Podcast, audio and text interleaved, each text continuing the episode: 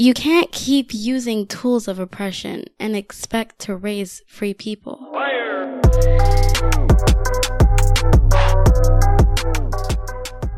That voice at the beginning reminding you that you can't keep using tools of oppression and expect to raise free people.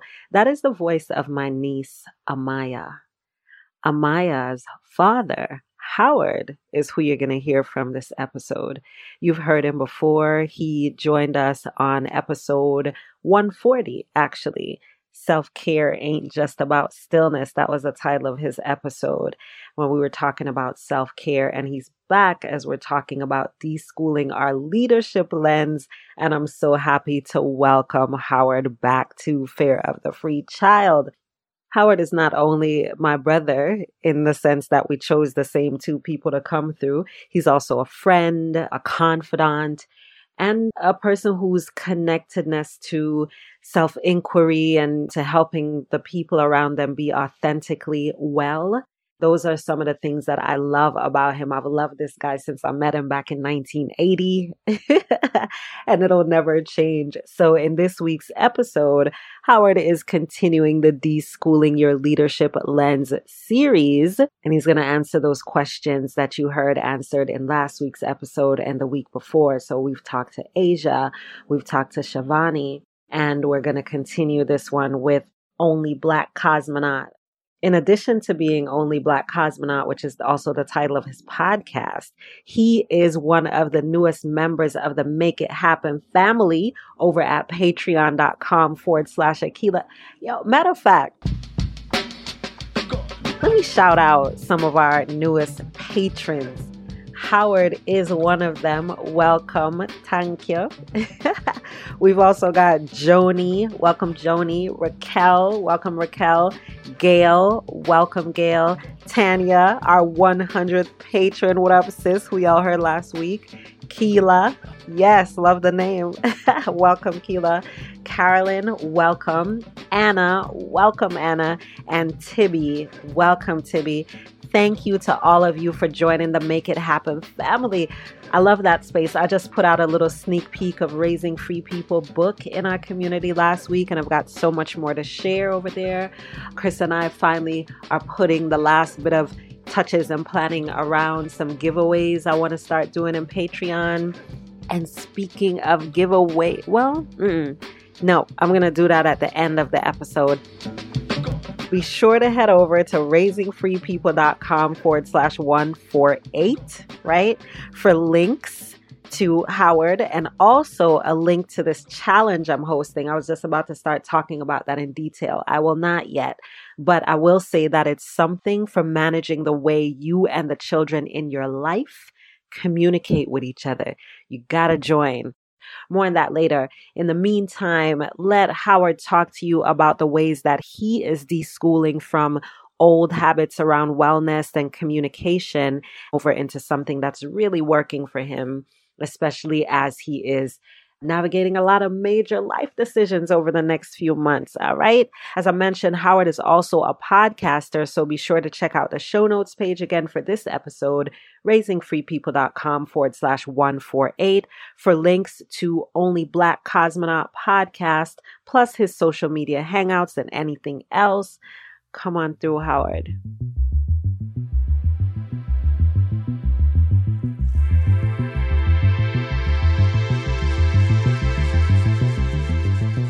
What have your thoughts been mostly focused on over the past two years?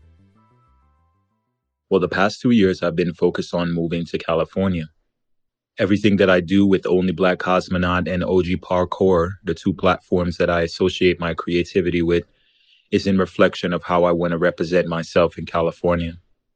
I want to focus on people of color, but I don't want to ostracize or push anybody else out.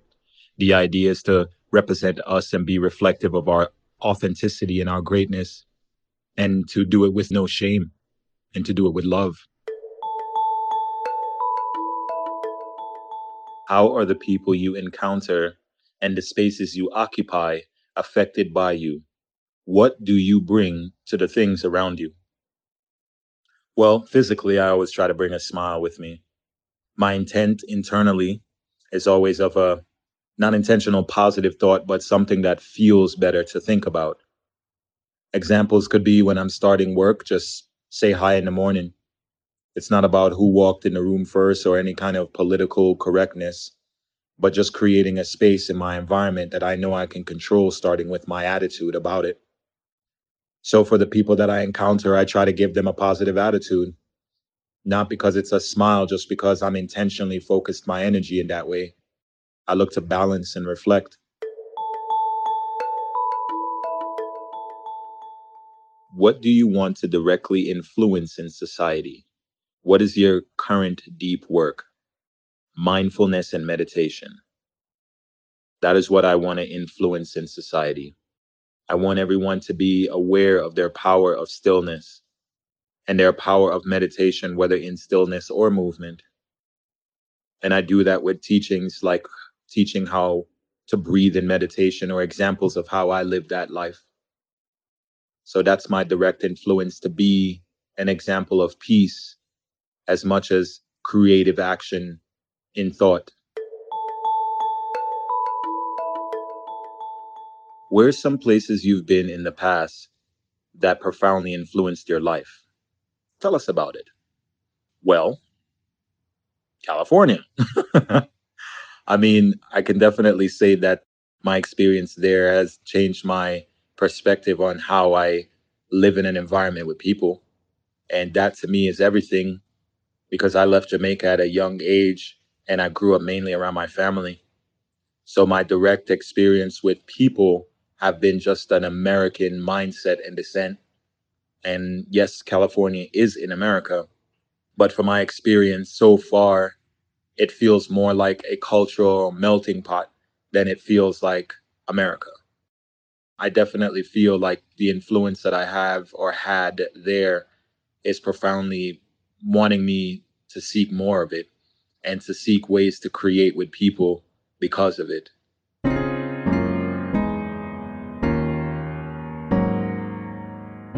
My mother and I were having a conversation the other day, and we realized that in both of our circles, a lot of our friends and their parents or their kids, in the case of my mother, their adult children, were not on speaking terms.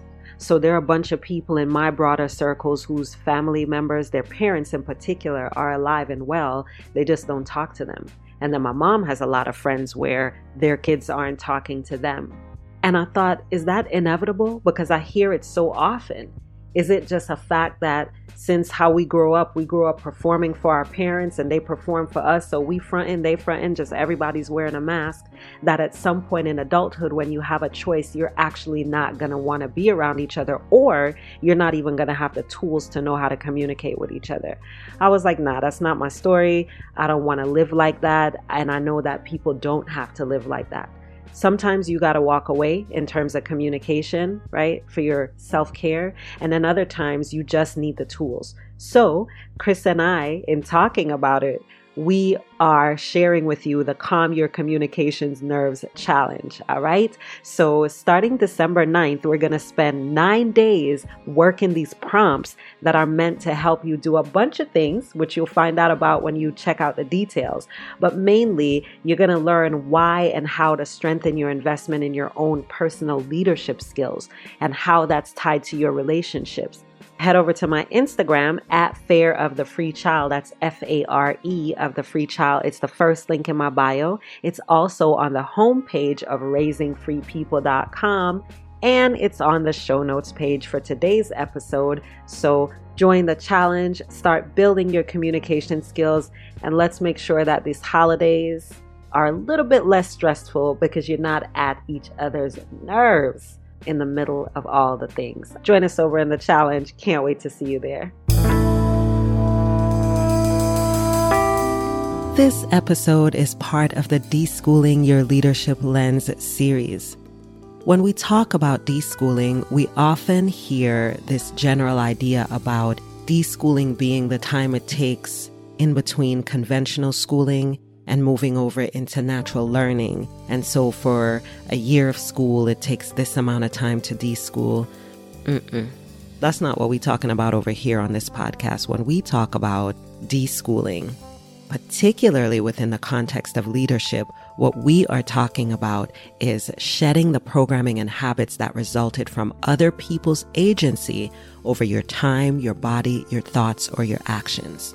We're also talking about designing and practicing beliefs that align with your desire to thrive, to be happy, and to succeed in ways that you define it.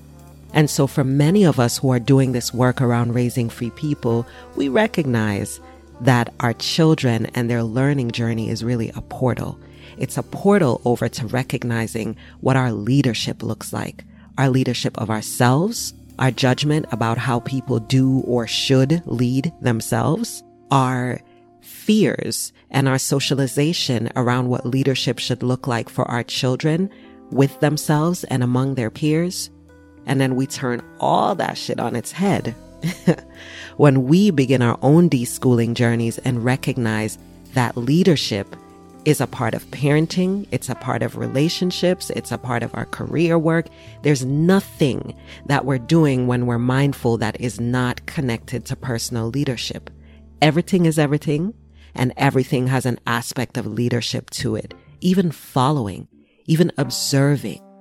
And so, in this episode, you will be hearing from someone who's talking about deschooling their leadership lens. In this series, I asked each person the same set of questions that are designed to really tease out and bring up for us what leadership can look like in its conventional form and in that form that it takes or the many forms it takes when we really dive into our deschooling journey.